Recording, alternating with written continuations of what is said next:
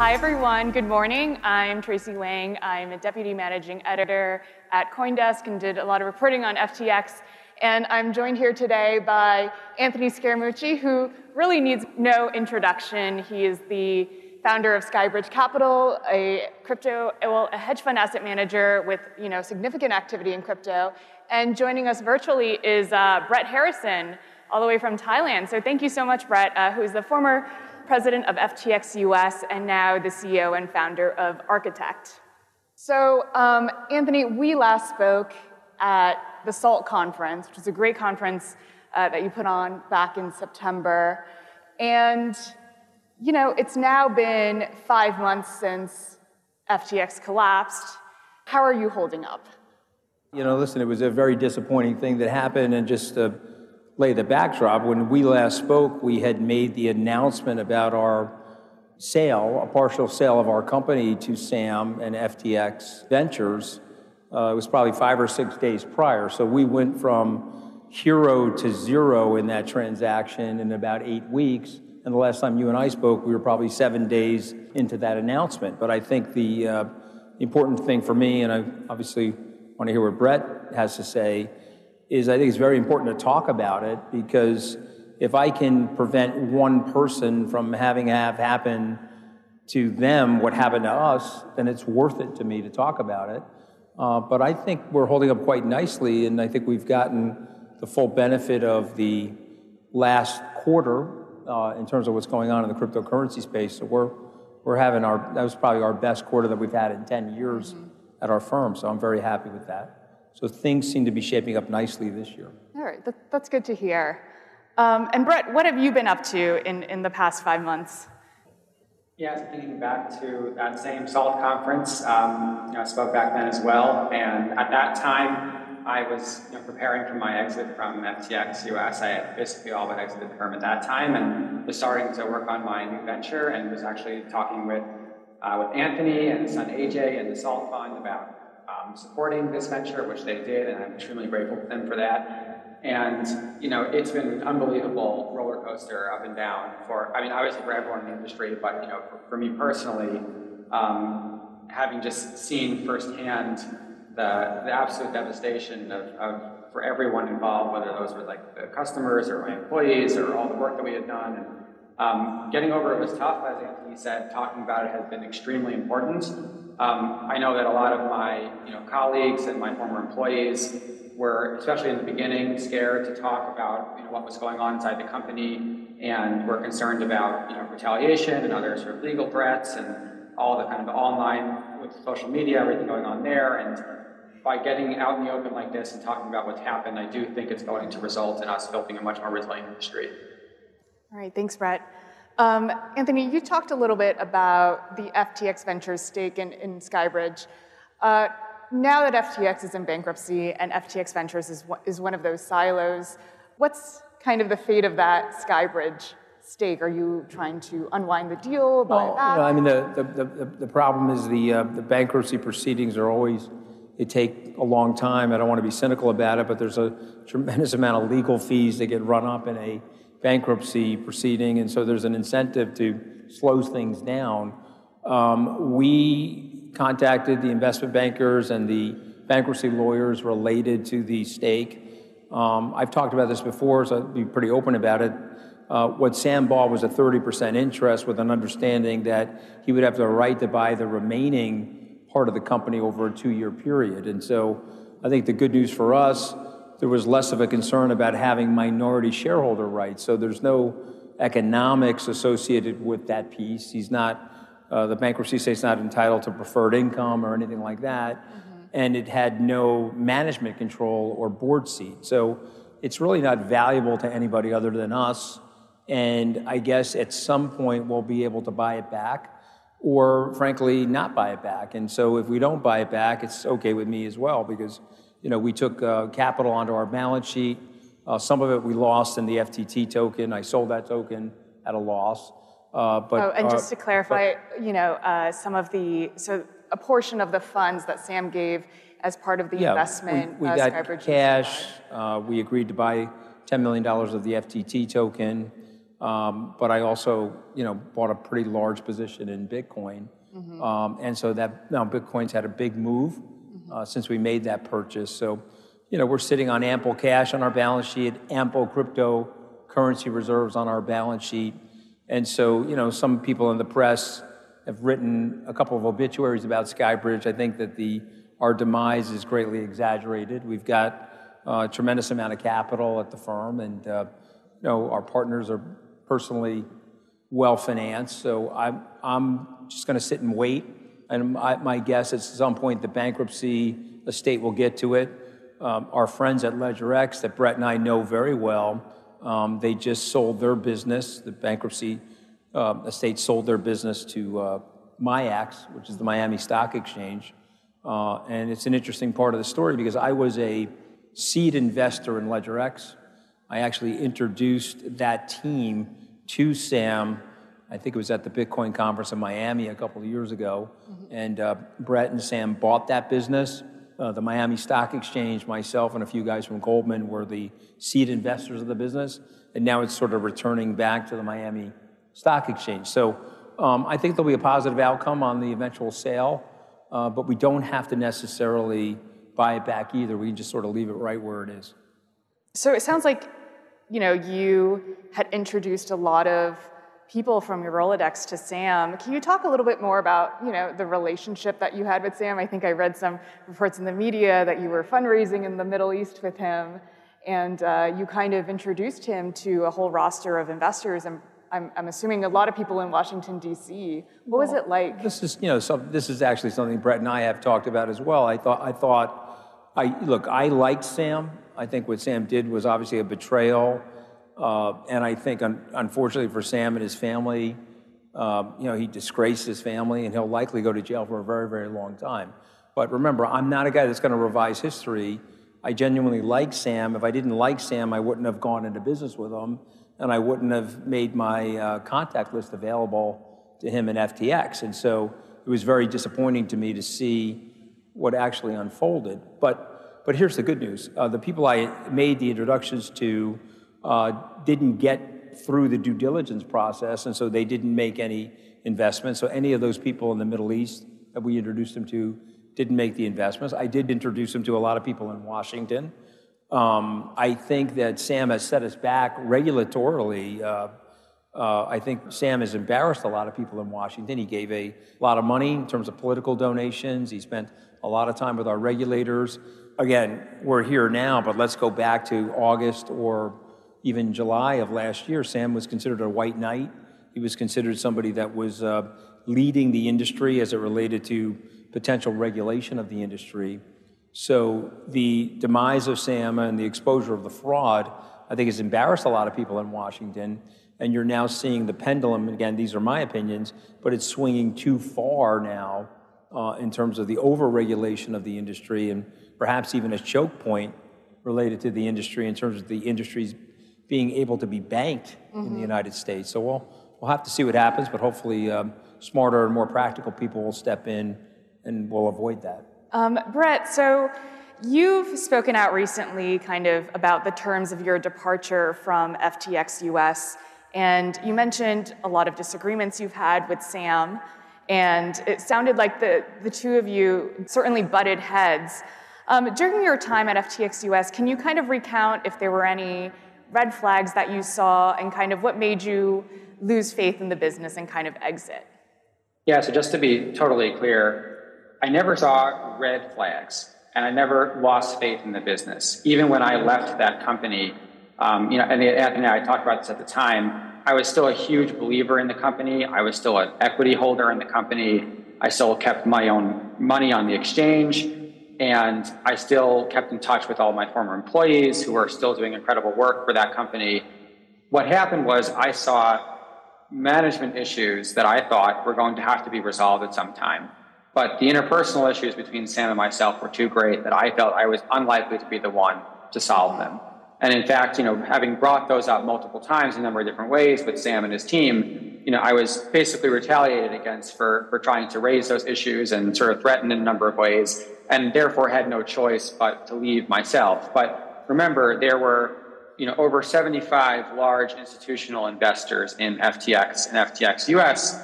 And it's, as we all know in this industry and in the startup industry in general, it's very typical for there to be this sort of smart, you know, uh, whiz kid who's, you know, creating this incredible company, but is not the right person to professionally manage that company long term. And so those investors will eventually bring in a professional CEO or a COO, someone to help bring a company from that early stage where things are entirely chaotic to that next level where it is you know, actually run like a proper company. And that is fully what I expected to happen with FTX and FTX US. And of course, there was obviously much, much, much deeper issues happening at the company where Sam. Could you be a little his, bit more specific you know, cohort, on, on sure. Uh, just you mentioned a lot of these disagreements and issues that you saw, these you know, management issues. Uh, could you provide us for maybe a little bit more specific what those issues were? Yeah, so here are a couple. Um, one big one was sort of the management and the size of the tech team. You know, it was something that Sam talked about very publicly how proud he was that the company had so few software developers to build such a huge and incredible product. And the reality was that many of us internally felt, okay, that's fine for an early stage startup, but that's not okay for a $32 billion business, we need to hire more, we need to grow more, we have to keep up with the pace of what we're trying to promise to the world in terms of what we're building. That was one. Uh, communication was a huge issue. So many decisions were being made out of the Bahamas, and the U.S. people systematically being left out of many of those decisions. We would often find out about big, you know, deals basically from the news, or like the second they would go out through a press release. There was such a lack of like really good kind of uh, internal management structure and decision making that it felt, again, things that were extremely chaotic there. Now, do you think that, you know, Sam had placated all these investors and, and traders on his platform that Alameda Research, which is a his market maker and trading firm, was very separate from FTX, the exchange. And um, now it appears that that was not the case at all. And, you know, there, people are also curious if FTX US was really separate from FTX International, the exchange that was based in the Bahamas. And so, do you think that there were the proper controls between the US arm of FTX and the international arm? And um, I guess second part to this question is, you know, if not, do you think FTX US should be part of the bankruptcy right now? Sure. So to comment on the first part of the question, while I was there at FTX US, we tried to establish as much separation as possible. We had a separate running instance of the exchange that operated on a separate instance of the, you know, the Postgres database that the customer's information was stored in. There were separate accounts at places like Silvergate and Signature and Circle. There were, you know, separate uh, hot wallets that the, you know, crypto was stored in for the customers. We tried to have separate staff to whatever extent possible. Again, I spoke publicly a lot about how difficult it was to try to hire separate people for that. However, what was always public was the fact that Sam Bankman Fried was the CEO of both FTX and FTX US. And Nishad Singh was the director of engineering of both of those companies. And Gary Wang was the CTO of both of those companies. And as long as that nexus of control was in the Bahamas, there was never going to be complete separation between the two entities. It was something that I talked about a lot internally, that I made a lot of noise about, trying to hire separate, you know, C-level staff for the US side so we can establish true separation. And that made it very difficult for us to truly have that in place. As for whether FTX US should be in the bankruptcy or not, you know, at this point, you know, I am for sure not an expert in bankruptcy law. There was obviously a lot that happened in the weeks leading up to the bankruptcy between the time I left and the time that FTX ultimately went under. It's very difficult to understand what the actual state of the business was at the time of bankruptcy. Now, one of the things that has come out in the past couple months is just you know testimonies from John J. Ray, who is uh, in charge of the bankruptcy and heads the FTX estate, and also various media reports of, of just you know how poorly run FTX was. You know things like no compliance department, no auditing. Do you feel that that portrayal is an accurate picture of, of what it was like at FTX?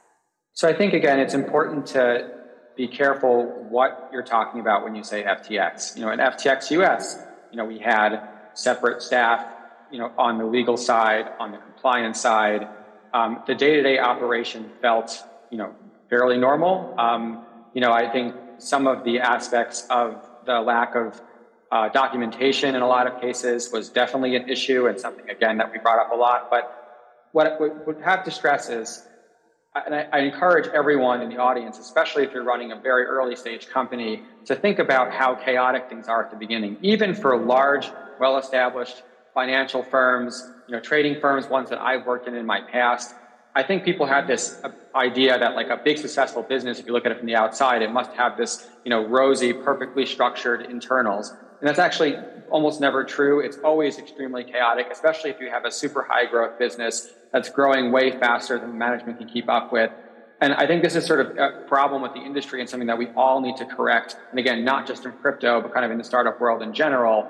So I think, of course, it was chaotic. And of course, there were management problems. And again, things that we try to talk about and address internally. But, you know, I think that the, you have to be careful about what you're talking about when you, when you hear some of those comments made about the kind of the state of affairs. Thank you, Brett. I'd imagine that, you know, it could be very frustrating for you seeing people kind of bunch together FTX US and FTX. Um, so, Anthony, you, you know, I think you mentioned that you had traveled to the Bahamas that week in November when it, you know, Sam was in trouble. This was after, you know, CZ had tweeted that he was selling uh, hundreds of millions worth of his FTT token.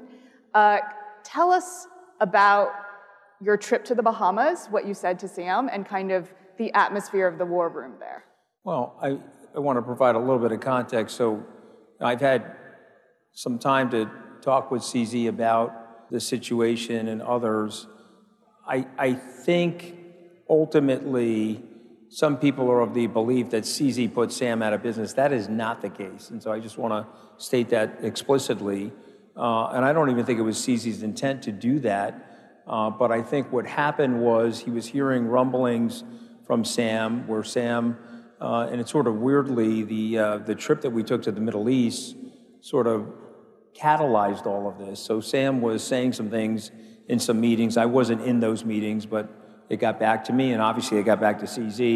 He was saying some meeting, meetings in Dubai that were derogatory of CZ. And so I think when that information came out, CZ said, okay, as one of the founders of this, I helped Sam get the business started.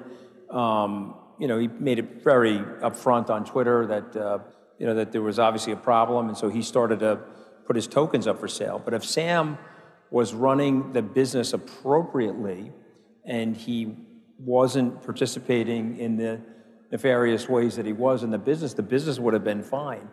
And so I think it's important. Some people have got on a stage like this and said, well, CZ put Sam out of business. No, no, Sam put Sam out of business uh, by the way he, he ran that business. And so what happened to me is I was actually speaking in Sarasota, Florida. Um, there was rumblings that day. I think it was November the 6th or something like that, um, or 7th. The Monday was the 7th. And then I, I got back to New York and I spoke to Sam's dad about the problem, and it was intimated to me that it was a, uh, an asset liability mismatch, that they were meeting redemptions and there were assets available, but they weren't necessarily liquid, and they needed time to get the liquidity, and they were looking for some rescue financing. And so at that time, I was uh, you know, a good citizen and a partner in the business effectively. They owned a piece of my business. I was certainly trying to help them on their fundraising round. Um, and then I talked to his dad later in the day. How much money were they? Um, well, they were talk, they're talking about, and I've, I've, said this before, they were talking about a billion dollars. Okay. Uh, which seemed, you know, a lot of money, but certainly would be manageable in the context of the size of the business. But later in the evening, that number went from a billion to four and a half billion. And then I said, okay, that's obviously a problem, and it's a bigger problem than they want to admit to. And so I made the decision that evening. I got on my phone, I booked myself a JetBlue flight down to the Bahamas, and I wanted to see for myself what was going on. You know, listen, I, I put my name and reputation at stake. I introduced Sam to a lot of people. Uh, Brett and I, one short year ago, and I believe you were there with us, we had Crypto Bahamas at the Baha Mar Hotel. Uh, Brett and I organized a dinner for the likes of Tony Blair and Bill Clinton and a whole host of uh, luminaries one short year ago. You fast forward, it's sort of still hard to believe that we're where we are right now. And so I need to, needed to see it for myself. And so I went down there, and I would say that the war room was despondent. And I would say that it was clear to a few people uh, that there was a very small group of people that had done some things that they didn't let the other group of people into. And I've said this publicly, and I want you to think about this with your own businesses and your own investing.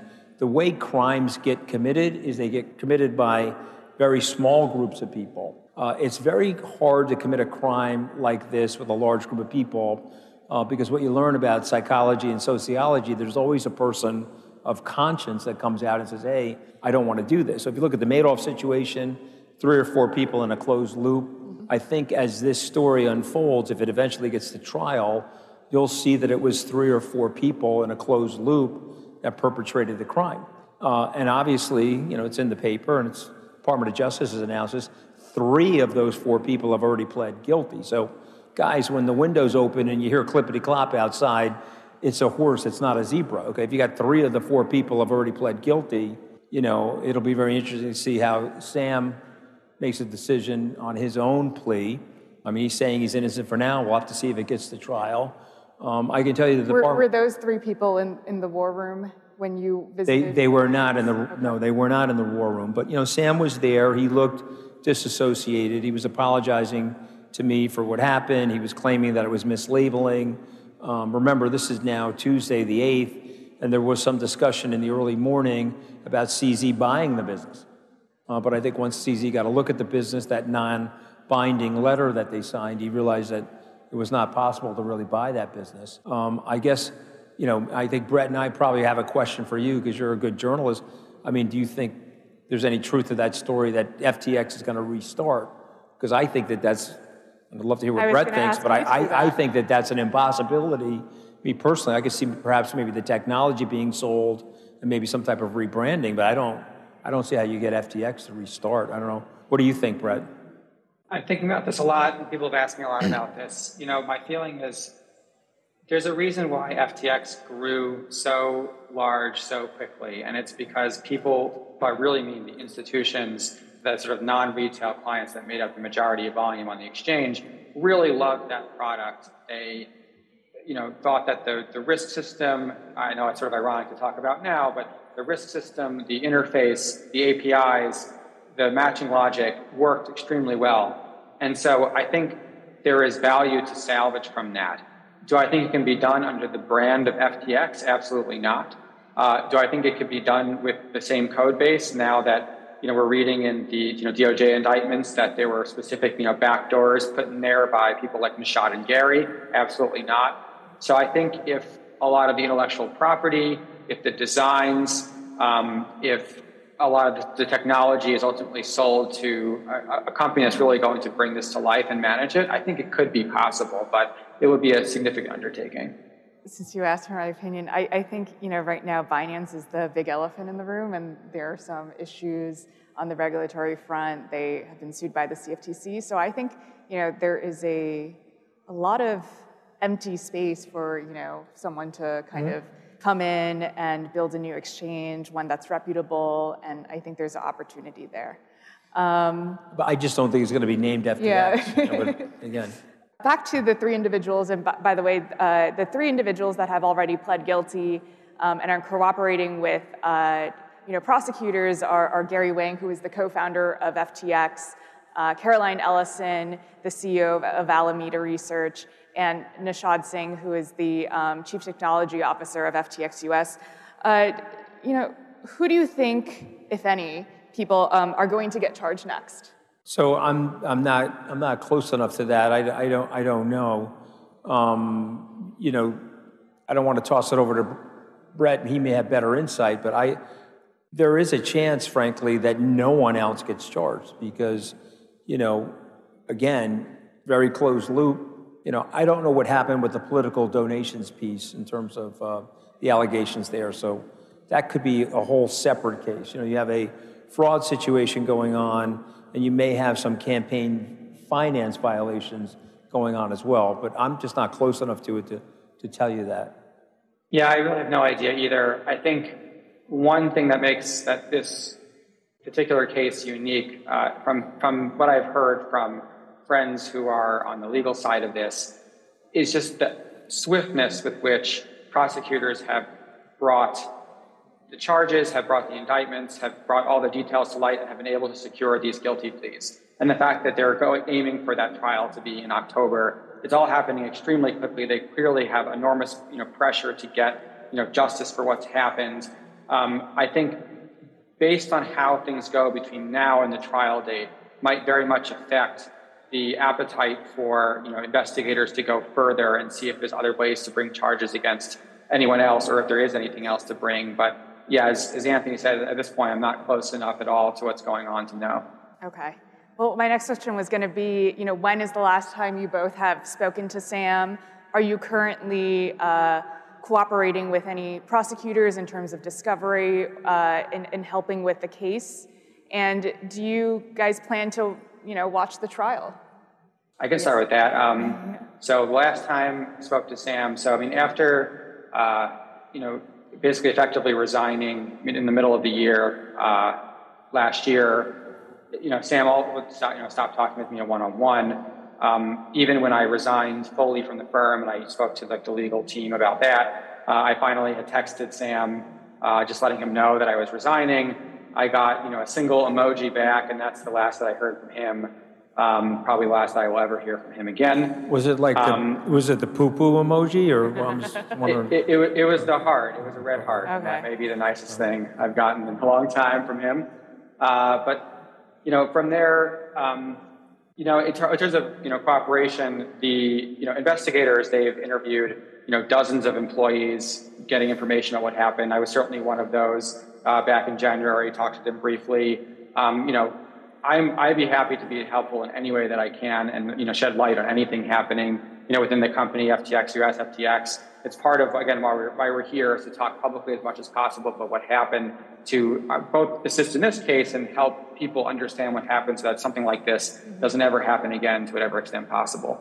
Thanks, Brett. Right. Yeah, so it's similar to Brett. I've, I've certainly I've uh, expressed the willingness to cooperate, but I'm not in the blast zone because I was a portfolio company, and so uh, no one's reached out to me. But I have openly and through my attorneys have said whatever anybody needs from me, I'm available and accessible.